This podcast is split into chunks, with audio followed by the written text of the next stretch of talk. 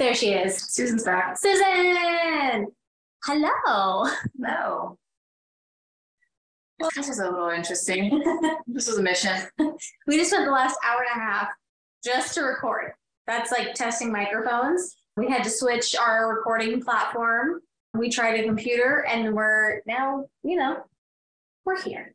We also had to take a walk too. We had to take a walk. We had to go pick up two sets of microphones just to figure only one's going to be okay for now. Yeah.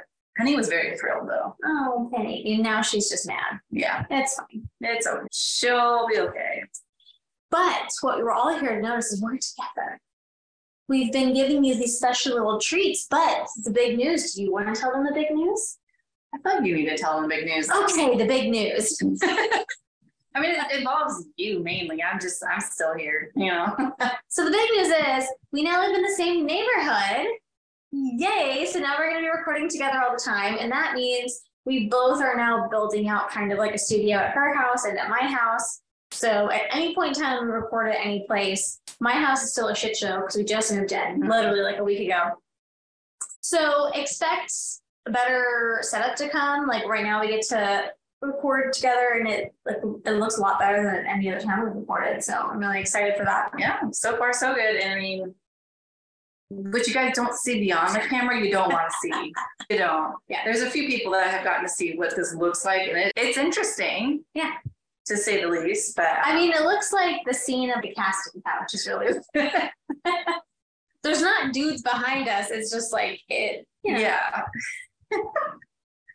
we'll get it dialed in. You know, there's a couple things that I think we both need to purchase, especially for this room. Listen, microphones are being purchased. That's the biggest news. We've accepted that our microphones suck and audio fixing can only go so far. So we've come a long way in terms of our audio mm-hmm. and we will get better mics. So that is to come. But all of that to say, we're now going to get to record together. It's going to be super fun It's all the shenanigans are going to occur. and titty mics. Titty mics. So you're all welcome. We're happy to have you. So if you're new here, welcome to Take a Killer to Brunch. It's a true crime and student podcast. I am one of your co-hosts, Darcy. And I'm the other co-host, Shannon. We are very happy to have you. And if you're a returning or a long-term listener, hello and thank you for being here. We love to have you here. And definitely drop your name in the comments. We would love to give you a shout out. And just side tangent, I do want to give a shout out to everyone who's subscribed to us on YouTube. Our YouTube channel has slowly been increasing in subs. I haven't checked it today before recording, but I just want to say, like, to everyone listening on YouTube, Thank you so much for the support. We really appreciate you. It's been really cool to read your comments and have you guys engage. So please continue to do so. We really enjoy it. And let us know if there's content you want us to cover. Let us know if there are things we can do better to give you guys a better listening and viewing experience. So thank you so much for being here. Yeah. And I also just want to say thank you to Darcy, especially because she works very hard on those videos and they turn out amazing every time. All your little editing tricks and everything. I'm just here for my voice, you know, my Well, you're, you're the pretty one. You're the favorite. Well, thank you, but I'm not. You are though. All right. Any news, you guys? I know I struggle with compliments. It's a thing.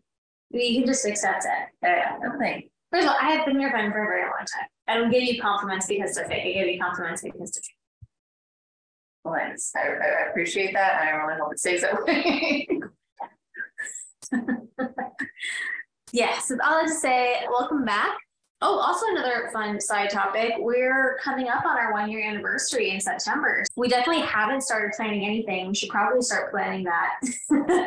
That's gonna creep up on us I mean, I sooner rather than In later. my defense, I didn't know it was in September. She's the dates person as well. I, like I said, I literally show up with my voice and my presence. I'm like, so we're on episode like 39. It's just here we're at. I'm like, what episode number? I've lost track so many times of what episode number. I, I give up on. She shows up with tits, content, and booze. That's Yeah. all I can ask for. Yeah, that's, that's literally me in a nutshell. Tits, booze, and content. Yeah, usually in that order. Well, and or booze, and tits, content. people. That's kind of a plus. Yeah. Yeah, most of the time it's a plus. For me, it's a plus. I haven't cashed in that keep, you know, not unalive me. I'm kidding. Ow.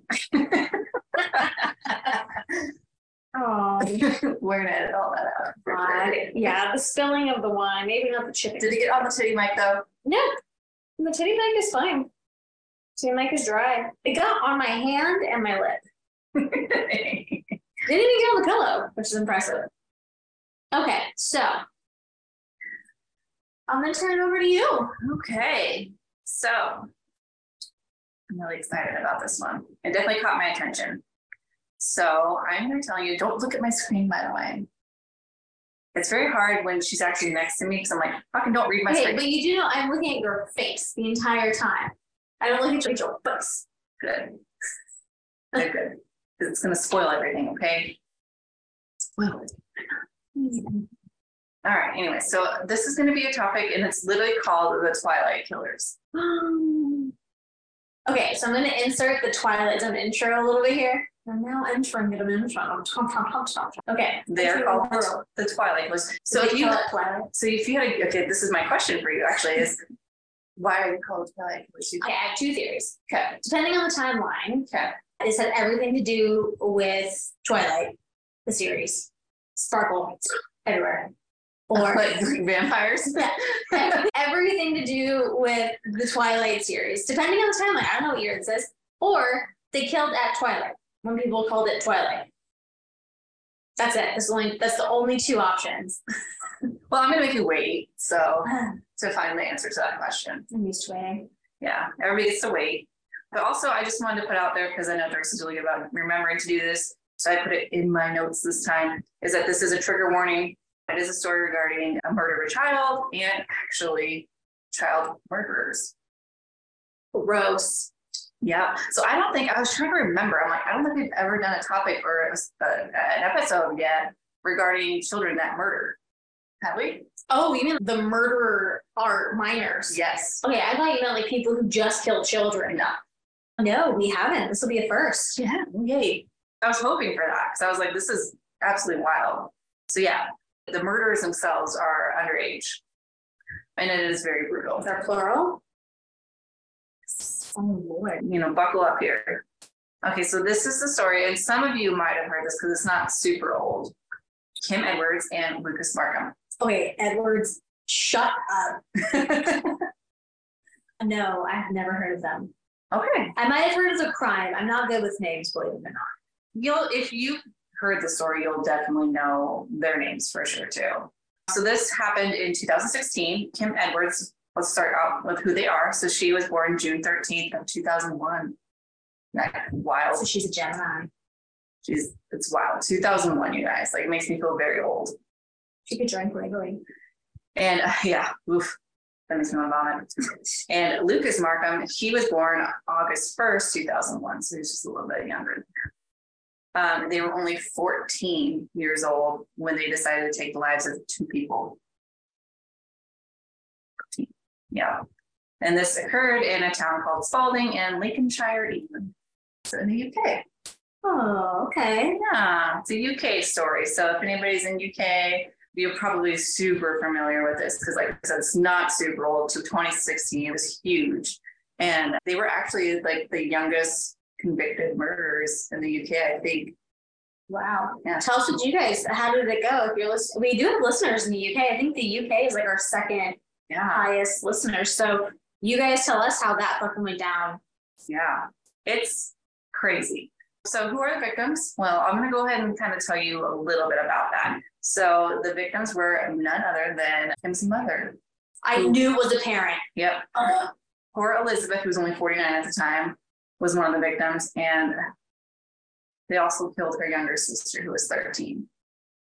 there's just something about people killing their siblings with Mhm. other people, you know? This story just like totally spoke to me on so many levels, and you'll see why, Darcy, honestly. So, yeah, like her and her sister are super close in age. Like, obviously, Kim's 14, and her sister, who's Katie, is 13. They're almost like considered, have you ever heard of the term like Irish twins? Yeah. Where it's like they're almost even born the same year because it's like the mom gave birth. Yeah, they're literally Within- born within 10 months of each other. Yeah. So they're super close in age. So keep that in mind too, because that's also really important. Now, before, like I usually do, before we get into the actual murder itself, I do like to dig into who the murders were. So at first, we're going to go ahead and go through who Kim is. and then we'll kind of get into who Lucas is. Uh-huh. But them together, of course, they were a boyfriend girlfriend, of course, you know. And of course, they did meet in school. now, the, what got me like laughing was, of course, the way Kim met Lucas. She encountered him by walking into, I think it was like a math class in school. And her first encounter with Lucas was he was in a fit of rage and throwing a chair at his teacher. And she was like, I'm wet. Yes, love at first sight. Love at first chair throw. Yeah. Okay. She's like, that's it. That's the one right there. That's the one. That is the one. now, you know, obviously, clearly, Lucas was a troubled kid, but the reason why Kim was so drawn to him is because she also had issues. So she was mm-hmm. just like, it's my type. He's my He type. understands me. So a little bit about Kim is that she first, her father left her mother when she was pretty young. So I don't know exactly how old she was, but it was definitely pretty young. That can be really hard growing up too, like when your parent just like walks out, basically. So that was a big deal for her. And I think it was, you know, alcohol related, you know, dad walked out and mom, that kind of thing.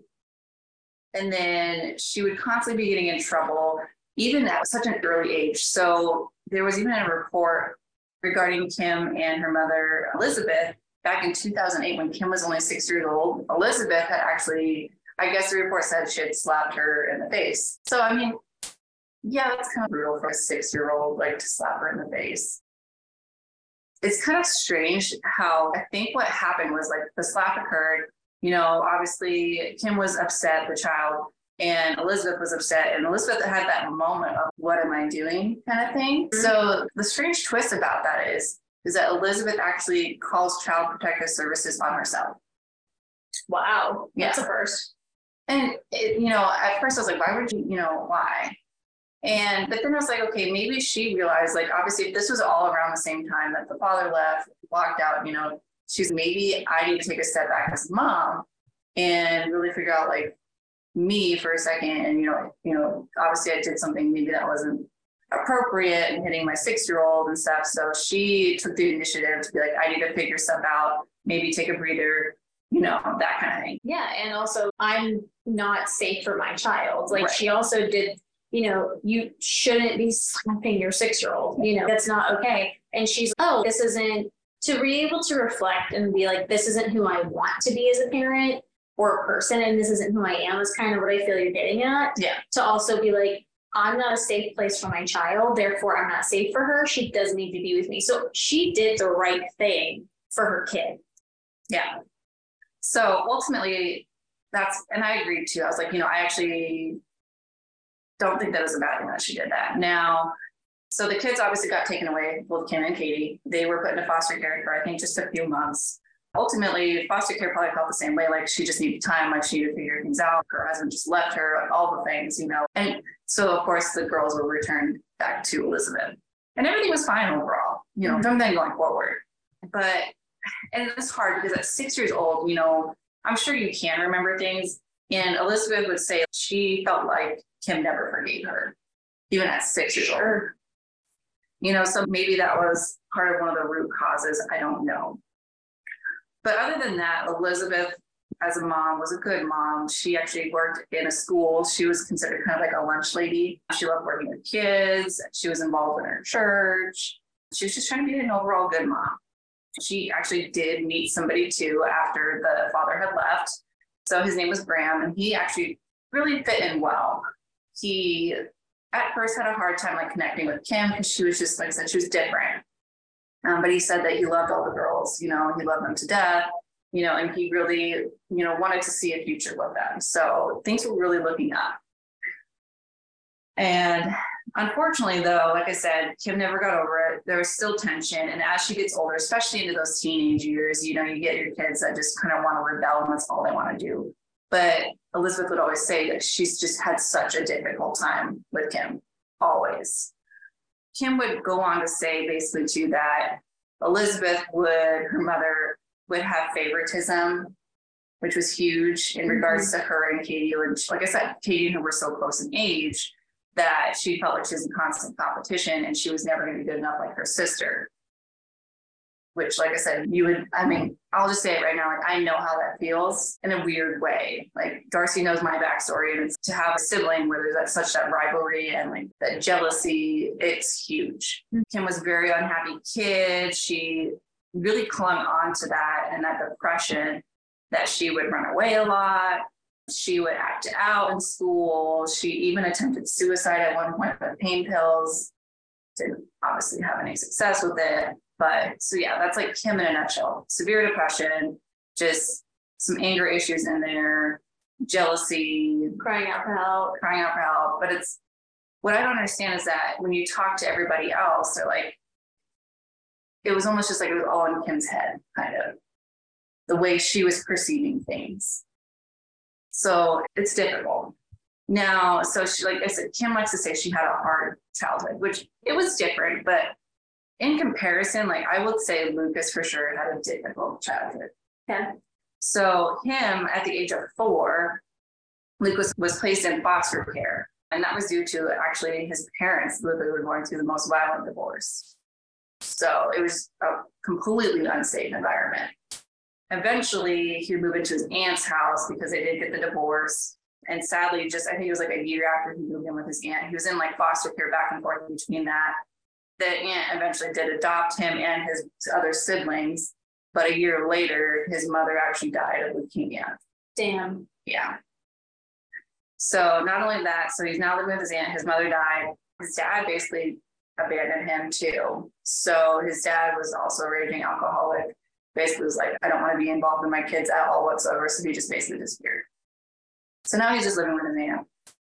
This created issues for Lucas, such as like severe anger, throwing chairs, clearly, and a huge, severe like fear of abandonment. Sure. So obviously, mom dying, dad leaving, like that's huge for him. So he acts out in these fits of rage when he feels like he's losing that control. Somebody's to leave him, that kind of thing. When you move on to the two of them together, so you think about it, now you know Kim, now you know Lucas. Put those two and two together, it's rough. So it's very much like the whole, like Kim was like I said, love at first sight. Same with Lucas. It's like that whole Bonnie and Clyde relationship. Yeah, you have both people who have daddy issues. Uh-huh. They, I mean, both have mommy and daddy issues. You have one who has a fear of abandonment. You have one who's desperate and probably codependent on her part. And uh, you also have I would say both of them, but more so Lucas, who has an inability to, he doesn't have any healthy coping mechanisms for his anger. So I don't see what can go wrong. Right, right. And it was very much like they bonded on so many different levels. They were, like I said, Bonnie and Clyde was them against the world. Right. Basically. Misunderstood. Nobody gets me. My parents hate me. Like, oh, yeah, yeah, yeah, all the things. Now, when Kim brings Lucas over to meet her family, of course, they were very much so less impressed by him. Sure. You know, he shows up as this arrogant, shitty attitude kid. And they're like, absolutely not, I'm not having it. Now that would only fuel the desire for Kim to want to be with Lucas. She's oh, you guys, absolutely. You guys don't want me to be with him. I want to be with him so bad now. Yep. Yep. I mean, it's just for like 13, 14 years old. We've all done it. Yeah. And now their relationship is like the definition of toxic, in my opinion. So Elizabeth saw this and she said, like, just it was crazy. Just seven weeks before the actual murder took place, she's the two of them are really like a ticking time bomb. Ooh, what foreshadowing. Yeah. Yeah. So, like I said, they were eventually with all the things that they were doing, they found out, like Kim's mom found out she was having unprotected sex, like they're, you know, already having, you know, intercourse together at the age of 14 or 13 they were running away constantly. You know, they weren't paying attention to school. It was just the two of them, like that. Nothing else mattered in the world. She was eventually, Kim was eventually forbidden to see him. So they each snuck out of their homes and they actually ran away for six days and they lived in a tent. Eventually they were found. And then they were obviously separated and taken back to each of their homes. And still, though, they were still like, no, like they're telling us that we can't be together. We're going to be together moment, you know, spite. It's all out of spite. Yeah. They're telling us that, you know, they're just trying to separate us. Yeah. They don't want us to be happy. Yeah. So Kim sneaks out. She manages to sneak out somehow, goes over to Lucas's house. They end up barricading into his room, basically. They, I don't know what they were like planning on doing. It's like, It's like living in the bedroom. look at TV. Oh my god. I've water bottle over here. Yeah. I mean, Like- you can pee out the window, right? Yeah. I mean, what was your ultimate goal there, you guys? I don't know. Please weren't a thing back then. but the you know priorities, of course, is then having to leave his room. You want to know why they had to leave his room? Food. No, What? Kim made the discovery that when she packed her bag, she forgot to pack her birth control. I thought they were. I mean, at least they were. At least she was taking birth control. Yeah. But yeah, so they had to Okay. They had to leave the room to Oh, go get okay. her birth control at her house. Somehow they managed to go to her house, get the birth control, and get back. That's okay. There's a little responsibility there. I mean, you- yeah, I mean, it's little, but it's there. yeah. So she gets it. They get back to his house. Family discovers what it was that they were doing. And so I guess Lucas's family, a couple members, maybe like his brothers or something like that. the way that they put it is like they literally had to rugby tackle him to like the ground. And they're like, what, you know, like obviously, like, what the fuck is going on? What are you guys doing? Like, you guys, you know, you can't be together. Stop this. And so, then, of course, they send Kim back home. You can't be here, that kind of thing. And my assumption is that the families were talking to each other at some point, sure. and we're like, you know, they both agree that you know this can't be continuously happening. So now both families are on board, and I guess as I don't know if this was like a pre-spoken thing or whatnot, but when Kim got home, and then shortly after, like with Lucas, both of their families decided that they were going to pack up all their shit in bags and be like, you know what, fine, you know, I can't do this anymore, kind of thing. And I'm like, I personally, my parents never packed up my bags for me or anything like that. Like, I guess I wasn't that much of a misbehaving child to warrant that. Did your parents ever go that far? I mean, I don't think my parents cared enough. Yeah. I mean, they kind of, they kind of just like let me do whatever I want because it was just easy. I mean, I was like, I got good grades and I wasn't smoking crack. So because of that, Yeah. they're like, you earned these privileges. They took and the I was win. like, yeah. And then like, yeah, sure. Do you boo? But okay. But no, my parents never packed my bags. Yeah. So simultaneously, like these families packed their bags for them, but needless to say, like the kids end up staying at home because they already tried. Psychology on They, yeah, they already tried the whole tent thing, and that didn't work out for them. But again, this doesn't stop them, you know. So now at this point, not only does Kim hate her mom, but Lucas has now targeted his rage at her mom being like the reason why now his family's involved too. Sure. So what do they do? Well, I don't know if they like skip class or something, but somehow I don't know how these kids do it. Makes me terrified that I have kids. Is they somehow managed to meet up at McDonald's. You know, they were eating a couple Happy Meals, and then they started talking about how to go about murder. The source of the problem, So they discussed their plans over a McDonald's Happy Meal. as one does. Yep. Now, the actual murder itself, we're going to dive into that. It occurred on April 13th of 2016. Their twisted fantasy would become a reality. They had been planning it, like I said, for a while from McDonald's, but they did have two failed prior attempts. Wow. Third time's a charm, huh? Yeah. But you want to know why their two prior attempts failed? They're wusses. Nope. Because each night, what the plan was that Lucas was going to come over to the house, uh, knock on the bathroom window three times, and Kim was going to let him in. So Lucas does as he's supposed to do, comes over to the house, knocks on the window three times, and both prior times, Kim had fallen asleep. Wow. Yeah. And to me, that's I'm sorry, but you're literally planning to murder your family, and you're just casually falling asleep. Time. That's such like a disconnect in your brain. And I know a lot of other people say the same thing too, but it really is. You are literally talking about wiping people off this planet, but you're also just falling asleep because it's just nothing. Yeah. She kept falling asleep. So luckily, I not luckily, I should say, on the third night, when Lucas shows up, she finally opens up the window for him to come in. So when he comes in, he has a bag with him and it's literally just full of like kitchen knives. So they're like, well, I guess we're gonna we're gonna do the thing. The first mission for the two of them was that they were they planned to kill Elizabeth first. So what they did was while she was sleeping, they go into her room. I know a lot of people are like, well, what about that Graham guy, which was Uh-huh. Like her boyfriend? the boyfriend. Mhm. Now, at first I was like, what about him too? And then I realized when I was going through some of my research that uh, one of them had mentioned he was basically like a truck driver. So he wasn't in town. Right. Got it. Okay. Yeah. So that's why. And but he Graham did mention that like even when he was out doing like his runs and stuff like that, they were always in contact. So keep that in mind too. But he just wasn't home at the time. So they planned it to on, you know, on a night when he wasn't gonna be there.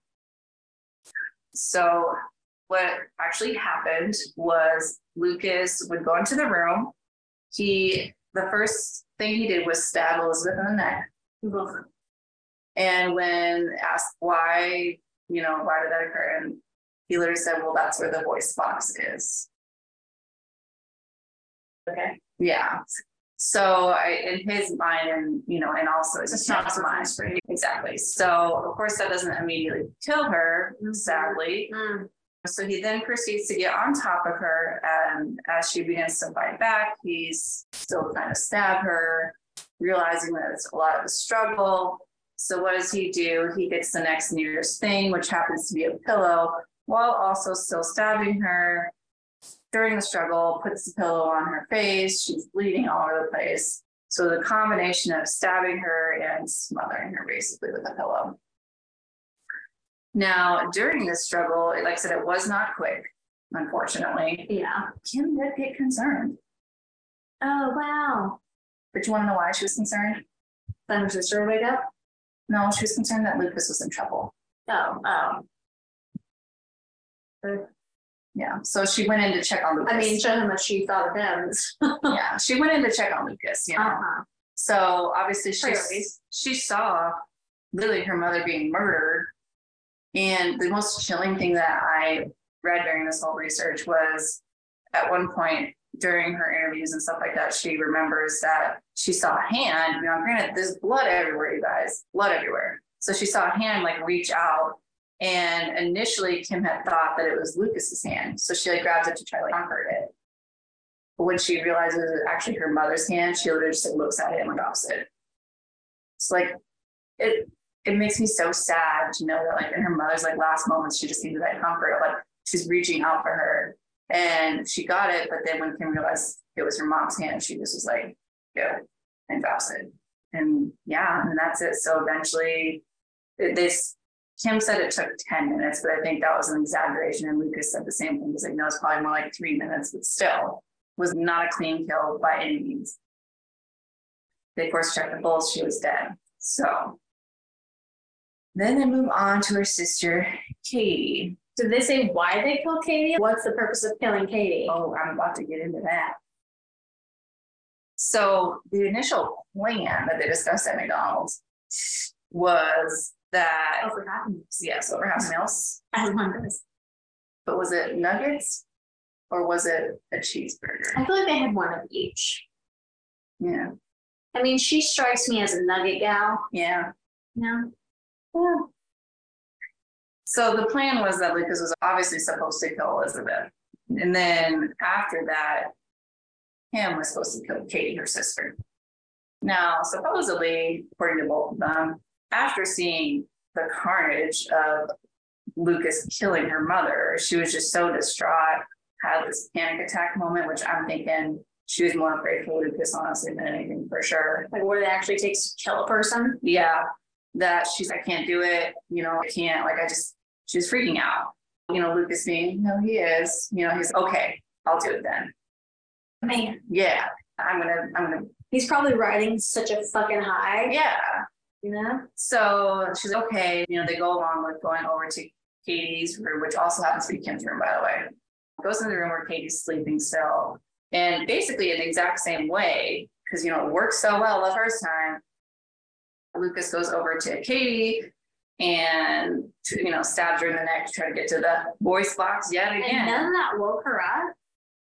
Not like from her mom, no, because I mean they stabbed her in the neck, you know. Okay, so as a nurse, when you get stabbed in the neck, oftentimes, even if it doesn't hit the trachea, like you're, if you're involving any of that area, like you're gonna have blood like coming up too. Uh-huh. Like even if you nick the trachea slightly, like blood's everywhere. And so, like I said, when Kim went into the room to check on Lucas, it's Uh-huh. because she actually you can read this in the research too. So I'm glad you brought that up. She said it's because she heard gurgling noises.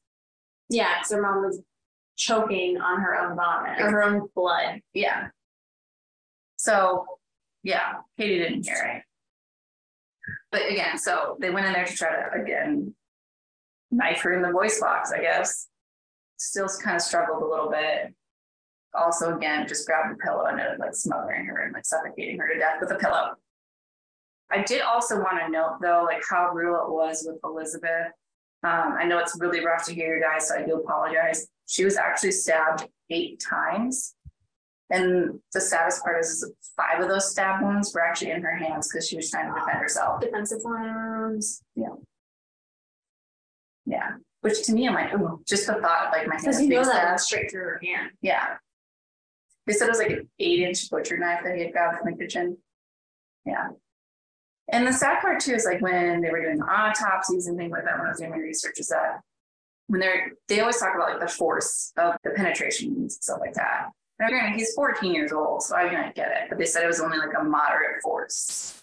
So it's like, it wasn't going to be enough to kill her unless he hit like the right things. I mean, so he did hit a couple of the arteries and stuff like that, but it wasn't like, you know, like a slasher movie where you like cut the throat and then like blood gushes out. It wasn't, Right. it wasn't like an instantaneous. It was a death. slow death. A Yeah. slow, painful death. Because it, I mean, he was 14 years old. He didn't know what he was doing either. And not only that, but I wouldn't know what I was doing when I was trying to kill somebody. But yeah, it wasn't like, you know, you would think, oh, I just cut, you know, stab in the throat and they're done. It's not like the movies, in other words. So now Katie's dead too. You know, her mom's dead. You know, what do you think they did after that? I mean, the, I won't go back to this. I want to know why they killed Katie. Was she like a wit? And you're gonna get there, but I want to know why they killed Katie. Okay, what do I think they did? They're 14 years old. They just killed two people, so they probably packed terribly, and then they fled. Absolutely not. No, No. okay, So too much credit. Yeah, way too much credit. Okay, great, good to know. So obviously they're covered in blood, you know, blood's fucking everywhere, Mhm. literally. Which by the way, what pissed me off was that DNA everywhere. yeah, yeah. What pissed me off was that when they were, you know, put under arrest and everything like that, one of the things that Lucas had mentioned during the whole interview and stuff like that, he was really sad that he got blood on that shirt because he really wanted to wear it again. What did he think was gonna happen? I don't know. What They did did- but, but TV even shows blood everywhere. Put on a different put a trash bag on, bro. I don't know. Yeah, I mean, Don't wear your good shirt to a murder. yeah, also, sorry you can't wear that shirt again. God fucking forbid. Jesus. Anyways, so covered in blood and everything. So what do they do? They decide to take a nice, lovely bath together. Hot. Yeah. So I was listening to one of the episodes of Morbid because they did this topic Love as yeah, love Morbid. Love. And they brought up a good point. They're like, wow, it's like a literal bloodbath. It's like Oh my god, it a was. literal bloodbath. Yeah. Yeah. Gross. Uh-huh. And mind you, this is just right across. A bath, like you get showered the blood off first. Yes. But they want to wash it off of each other, you know. Yeah. They literally just, you know, scrub the blood Right. off of each other, you know, have a nice little romantic bath after murdering her mom and her sister. And so, yeah, and mind you, like I said, this is literally across the hall from where the two bodies are. Yeah, same household, everything, there's casual. They would actually stay in that house for 36 hours. 36 hours. Yep. So they then decided, you know, and you know, why flee, right? Gotta make a sandwich. I'd be hungry. Yeah, you know, like why? So they Who's then gonna know? all right, nobody's gonna find out. Nobody's gonna know. No, How would they know? it just it blows my mind. So they then go back into the room where Katie is dead, grab Kim's mattress. And they're like, well, we don't want to sleep next to she's a dead. dead body. Yeah.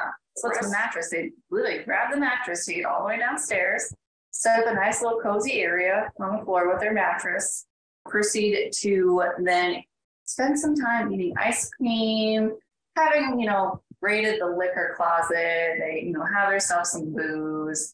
They have a lot of sex. They're, you know, watch some TV. And then also they make a point to note that they also got to spend some time having a Twilight movie marathon. Fucking okay. I was partially right. I was partially right. I just was like, I wanted to know why it was called like the Twilight Killers. And it's such a minute piece, but it's It's actually so unrelated to the whole thing. But that's the media for you. Yeah, that's the media for you. It's because they had a Twilight movie marathon, you guys. Twilight Killers. See, it's those movies that turn the children against God's will. We're so we stray so far from God's light every day. I'm like, what were they like bonding over? Like they thought she was Bella and like he thought he was like Edward or something. Like, But she took her birth control, so no. you know, I'm like, maybe it was like because nobody wanted them to be together. never turn me. Like, and then like when you know Edward was gonna sacrifice himself and die, like Bella just wanted she didn't want to live anymore, and like I don't know. Yes. Apparently they really liked the Twilight series, so they had a nice movie marathon. Well, I mean, they have a poor taste anyway. Well, the bodies were upstairs. Now, the aftermath of this, obviously, like I said, for the 36 hours, they were just living in La La Land, you know, having their dream. Because They're now, so- uh, 36 hours didn't take time, didn't take long at all, really, for people to start getting concerned. So if you think about it, like Elizabeth works, she didn't show up for work, which is abnormal for her. Her kid didn't show up for school. Literally, so Kim didn't show up for school, Katie didn't show up for school, and Lucas didn't show up for school. That's four people like missing. And Elizabeth didn't show up for work. Yeah. No one called, calling anybody sick. Yeah.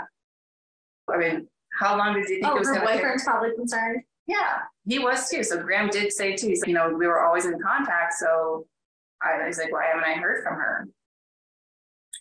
So police were called, obviously, to do wellness checks on them. We kept knocking on the door, no answer, they left. They needed like a reason, basically. So finally, they go and they knock on the door, they hear the dog barking, but nothing else. And so I don't know what it was they gave them a reason to, but regardless, finally on I think like the third something like wellness check that they were doing, they forcibly make entry. And when they enter in the home, they're literally just like immediately, you know, confronted with all of this Kim and Lucas on the mattress, on the floor, just cuddling. Oh, so they did three wellness checks in a matter of 36 hours. Yeah, a couple of them. Wow. I don't know the exact, I don't want to say exactly three, but at least a couple. Because they had noted, because they had noted that they would knock on the door and nobody would answer, so they'd leave. And then finally they had to make forcible entry on that because nobody was answering. And when they go in there, they're just literally just cuddling on the bed, the mattress on the floor. Which that's not weird. No. And they're like, so of course, like the police come in and they're like, what's happening? We found two of them. And so they're immediately they're like, well, where's your mom, Elizabeth? And Kim just responds, they said it was so kind of like creepy. It was like super cold. She's, oh, she's upstairs. Oh my God. No. Like nothing was wrong. And they're like, well, can she come down? And it was something along the lines of eventually, like all Lucas would say was, why don't you just go take a look? Well, they're just laying there cuddling on the mattress and more. Very excited to see their expressions. Yeah. So of course, police Like, what did they think was going to happen? yeah. I don't think they cared. Honestly, No, I don't think they cared. They achieved they what they wanted to achieve, Yeah. and so that was it. obviously, police go upstairs and they are just like, what the fuck? Not just one. They found them all. Yeah. Yeah. Ugh. Of course, they're immediately put in cuffs, you know, taken into the police station. I guess on the way out of the house was when Graham finally showed up from getting home from work. No. Yeah. Oh, that's sad. And so Graham literally, he's, I remember looking at Kim and when she made eye contact with him, all she did was like look down to the ground, like super quickly. Oh, fuck off. Yeah. You don't get to have remorse now. Yeah. Oh, trust me. And so the saddest thing that like tugged at my heartstrings too was poor Graham. Like he he legitimately was trying to do his best like for this whole family. Sure. And so because of the timing of him showing up right then, as they're getting taken out, police are like, Can you identify these bodies? So he mentions because I would not wish this upon anybody in the world. He had to go upstairs and identify both Elizabeth and Katie. And because obviously the police don't know them, like they have pictures, but still, if you need, you know, an actual identification. And like Graham was like, you know, I, he was talking about how it was really hard for him because he had actually been planning on they were going to get married and all the things. Like he had bought them a dog. That same dog was barking when the police came. Like he had bought the whole family a dog. He's just a genuinely good guy. I was like, oh, that sucks.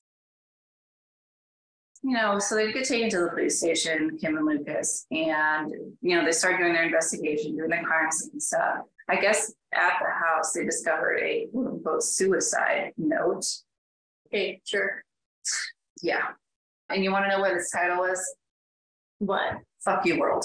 Uh huh. Yeah. That tracks. So I just see this like envelope that says fuck you world on it. I'm opening it up. And all it said was, we don't give a fuck anymore. Oh, and we want to be cremated and to have our ashes scattered at our special place. Oh, because people know what that is. Right. People know what your fucking special place Right. is. Not only that, but like, I'm McDonald's? sorry, but what gives you the actual fucking right? Yeah, McDonald's, you want your ashes scattered there Yeah. amongst the nuggets? Yeah. Amongst the nuggets and french fries. That's unsanitary. I don't know. I don't know. But clearly they didn't actually want to commit suicide. No, Is what, what, what was the purpose of that? Yeah. I'm like, they said that they were going to, and I don't know what the reason No, they why they weren't. didn't. No, they weren't. My thing is, if I had to guess, they probably raided that liquor cabinet and got drunk. And let's write a suicide note, commit suicide. Or they were like, let's write a suicide note while drunk and like then we'll leave. And so by the time the police get here, they'll think that we killed ourselves, like a murder suicide. Maybe I'm giving them too much credit, but that's I don't know. They don't give me the vibe that they are willing to kill themselves. No, not at all. Because yeah, they finally got what they wanted, you know? They had a little dream house, bodies included. Yeah. But probably they totally didn't stink. Yeah. Pause.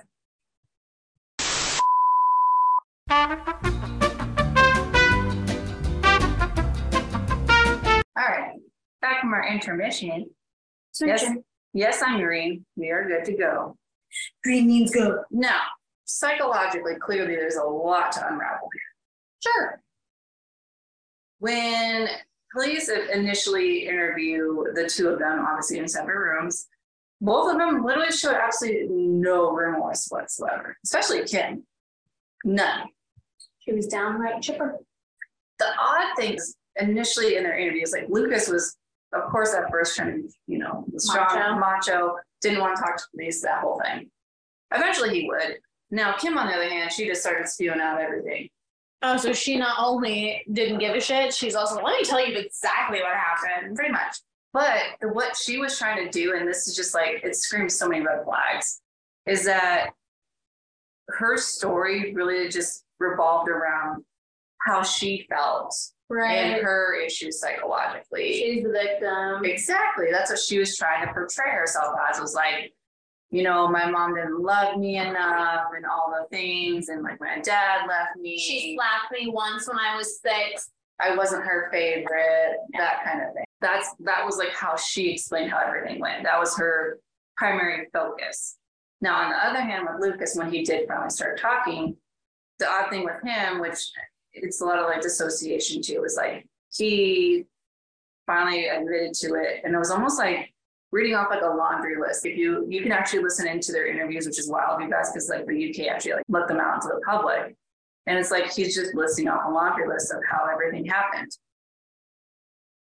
You know, just so matter of fact, like ro- almost robotic. Like like- instructions. Yeah. So it happened, and this is what I did next, and then there was this, and then I Uh-huh. did that. And which is like the polar opposite of Kim. My life sucked. Right. It was so terrible.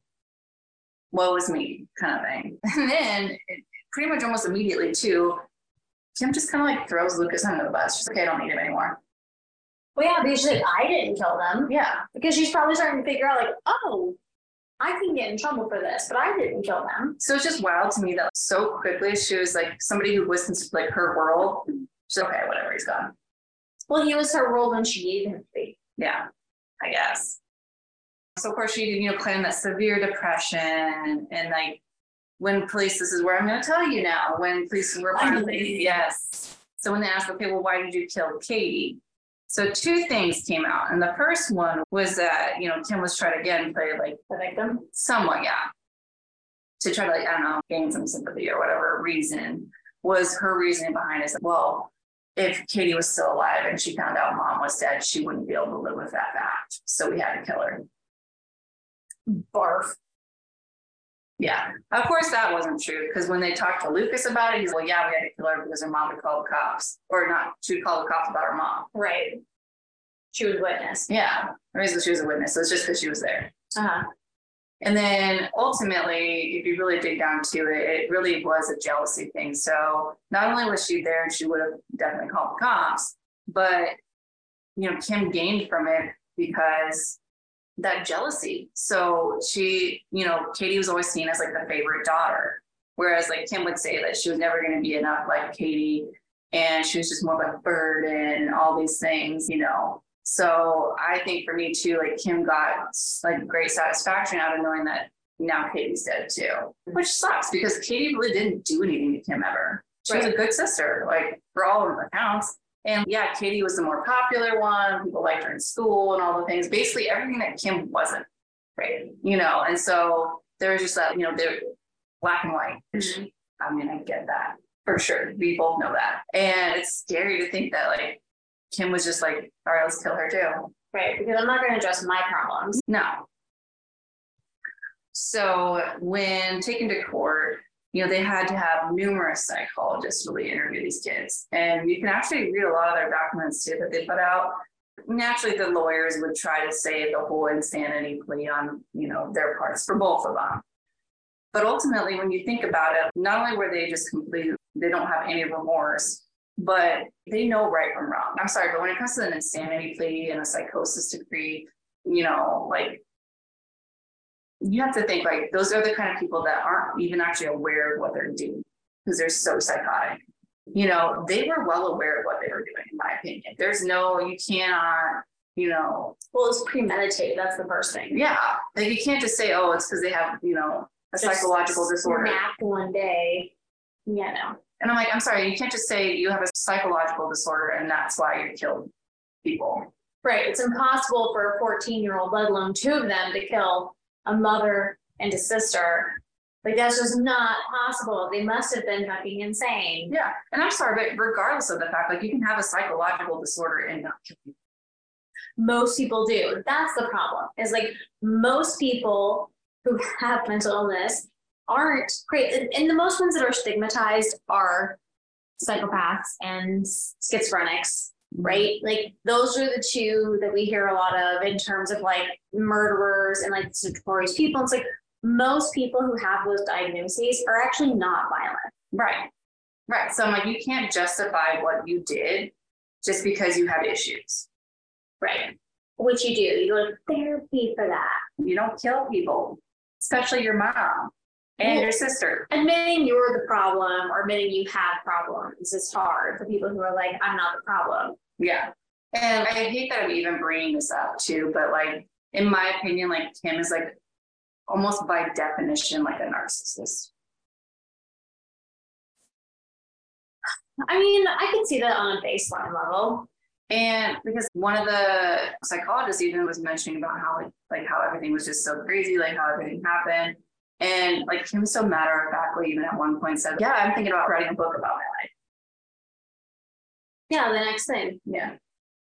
So it's like she, it was just all centered around her and her issues, and nothing else mattered. Even so, did they paint her as the ringleader of this whole thing in court? I think eventually it did come out as that, which truly it kind of was, in my opinion. So this is where a couple of my research articles that I was reading, like people had differing like opinions on that. From what I researched, my personal opinion is that Kim was definitely the ringleader. That's just me, not Lucas. Some people do believe that it was Lucas because of like his just the simple fact alone that he's the one that, that actually carried out the crimes and he had like anger issues and all that. But it's hard because I could strongly believe that Kim was more likely to do those murders regardless of if Lucas was in the picture or not. I think she still would have found a way to do it. But not by her hand. Right. So it's almost like like even other people were saying too, it's almost like she like a hired hitman at that point. And you know, once the deed was done, like I said, she could kind of just decide. And that's where I was like, you know, she was so centrally focused on herself. Whereas like Lucas, he cared so much about him. Like he would have done anything for. Literally, clearly he killed her mom and her sister, you know. So I think that, you know, even though people were saying that and Lucas had been the first one at that McDonald's, like, we should just kill your mom you know, I think it was more like in a joking way, but he's like, okay, let's do it. And then that was the, you know, she kind of started and kickstarted that whole plan. But you know, everybody's gonna have their opinions. I mean, I'd love to also hear whatever you guys think. If you guys can, you know, listen to this, and even if you listen to Morbids or anybody else's, like to get everybody's different take on it, I think a lot of us would agree that's him, but I do want to hear other opinions if you guys do think it's Lucas. That was more of the primary aggressor, I should say. But that's my opinion. Uh, so in the long run, they of course did not get that insanity or the psych- psychotic plea.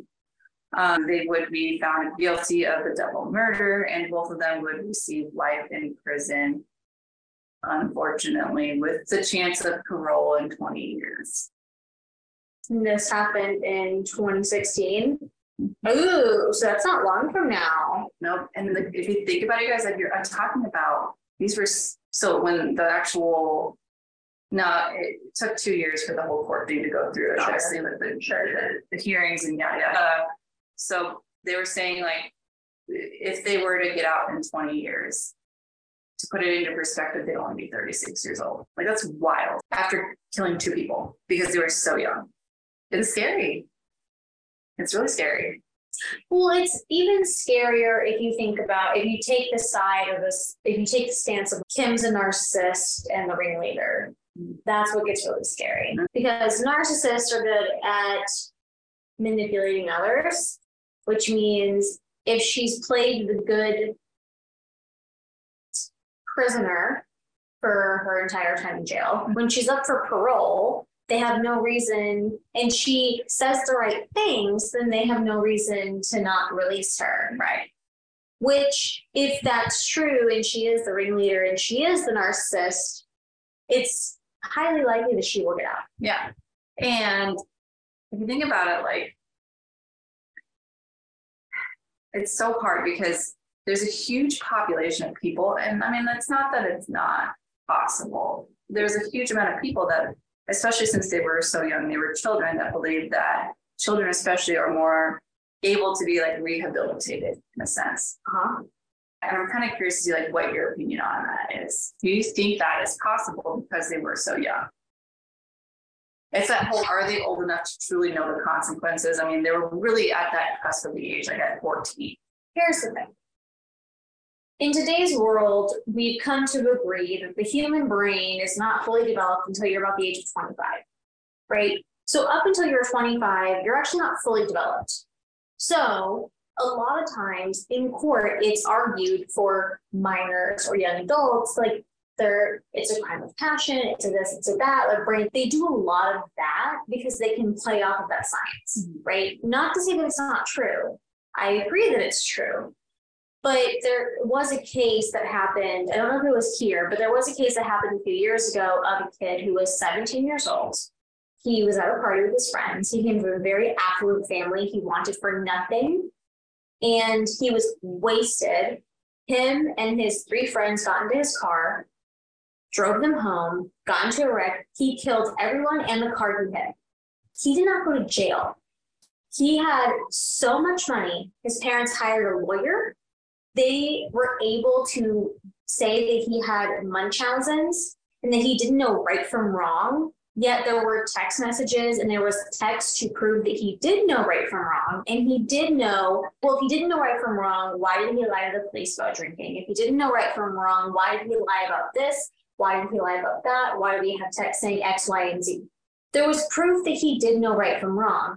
But because he came from an affluent family, because they had money, because they probably knew people that could buy his freedom, he was slapped on the wrist with probation. Like two years of probation. He killed like four people and he didn't even go to jail. Anyone who was poor or like a minority, they would have gotten the death sentence for that. That is just the world that we live in. And at the end of the day, do I think, I don't think that there is I don't think rehabilitation can be subject to adult or child. We can see jails across the country or the country, the world that have proof that rehabilitation works. In America, the prison system doesn't rehabilitate people. So, do I think that those two are going to come out of jail rehabilitated? Absolutely not. I think they're going to come out more damaged. They're going to come out worse they're not going to have any other way to function in this world and they're going to go right back to crime because they're not going to have anyone they're not going to have anything and they're not going to have any knowledge or trades or skills than what they learned in prison because that's where they've been raised is in jail, right? So that's all they know. Yeah. And in America, jail doesn't help you become a better person Mhm. when you're released. Well, this is the UK though, but still. Oh my god, you are so right. I'm oh my god, I'm so dumb. I'm unsure how the UK jails work. I think they're pretty similar to America. Yeah. They're probably not as bad, but they're probably pretty similar. But again, they're not gonna have anyone or anything. Yeah. But overall, I think rehabilitation depends on the person. Change comes to who to those who want to change, right? Yeah. So if they want to be better people, they have to do the work to become better people. Yeah. And I mean, like, already though, like their track record, like, just shows that most people, not most, I should say, I'd say like a good maybe that commit a murder do have remorse almost immediately. They're like, oh my God, I just killed somebody. Uh-huh. Not them though. And that's the scary part. Is like they had none. So it's like, can they still change? Maybe. But also what terrifies me is again their age. So again, they're gonna get out when they're like in their mid 30s or even earlier 30s. Because there's Yeah, actually there were actually there's an appeal, by the way, you guys, that there was an update. And I think it was like like a year or two later after their sentencing, where they were like, because they were minors, because the shocking thing that I found out actually was that in the UK, you're considered to be more of an adult, actually earlier on in the US even. So the US, you know, obviously, and you know, here it's 18 years or older, you're an adult. Right. So the UK actually tries them as an adult when they're, I think, I don't know for 100% sure- certainty, but I'm pretty positive it's like at the age of 11. Oh wow. So it's super young. But of course, you know, as times are changing and, you know, we're obviously learning more about the human brain and developmental things and stuff like that, they were able to say, hey, you know, I don't think that they should have received that sentence because they were so young, they were only 14. So when they did their appeal to the courts, they did get a reduced somewhat sentence. They still have life in prison to this day. But instead of it being 20 years, they get released possibly. I think it got just reduced down to like 17. So what would that put it at? Sixteen, so six plus seven is thirteen, carry the one, twenty, thirty-three. Something like that, yeah. So soon. This year even maybe. So it would be just reduced it by three years, but Yeah. you know. Three years. And then I don't know, like I said, I don't know how the UK's justice system works in the sense of like time served and yeah, you know, whatever. But yeah, it could be very soon. And the scary thing, do you like part of me is wondering if they both get, you know, that early release, you know, do you think that they're gonna try to get back together? I don't know. I mean, I guess that would all depend on how he, I mean, that would depend on how he feels after everything happens. Have there been any recent interviews? Like, because that would obviously be a question. Do you still love him? Do you still love her? Do you guys still speak about it? Yeah, but I mean, like you can still say, "Oh, I don't love her," and then find her like in you know somewhere on like I mean- neighborhood and be like, "Oh my god," you know, see her down the street. Eh, he's throwing a chair again at somebody, you know, at the neighbor. and she's like, "Oh, I'm wet again." Ugh, That's Things exactly never change. Cue the cheesy music, you know. and that kid's time that your mother. yeah, and the whole thing, I just it blows my mind. But oh, and I just wanted to throw this in here because you know I know how much you guys love Paris and France in general. Kathy? The French phrase I learned, by the way, I want you to say it actually because I will butcher it at this point. So it's that right there. Meaning a psychosis shared between two in a relationship. Oh. So it's, a, it's an actual like phobia. à. Well, Condition deux means two, yeah. yeah, So phobia must mean psychosis or maybe between. Mm-hmm. but it's a phrase that was thrown out there by a lot of the psychologists too because they believe had they not been together would it have still occurred and you know that kind of thing is because they were a pair because it was like the perfect storm kind of thing mm-hmm. that they created this monster mm-hmm. between the two of them you know I mean, maybe. I guess that goes back to what you talked about earlier. If they weren't together, would she have still found a way to do it? Or was it because he pitched out the quote unquote joke of an idea yeah that she was like, let's fucking run with this? yeah but I mean and also in the long run too like one of the other the guys I was like arguing this too he was like but I don't consider them to be in a psychosis personally is what he said you know no, so it's not like a true crazed whatever Yeah. I think they were more well aware of what they were doing. Yeah. That's my story I had for you. It was the Twilight Killers. Holy bonkers. Yeah. That's wild. Yeah, so the UK's youngest double murders. It's fucking wild. 14. And I just, like I said, I, you and I don't have kids, but I can't imagine what's have kids and be like, well, hopefully they don't murder me. So there's that. Well, I'll never have to worry about that. that makes me think you should cover the the Slenderman killers. Do you know that story?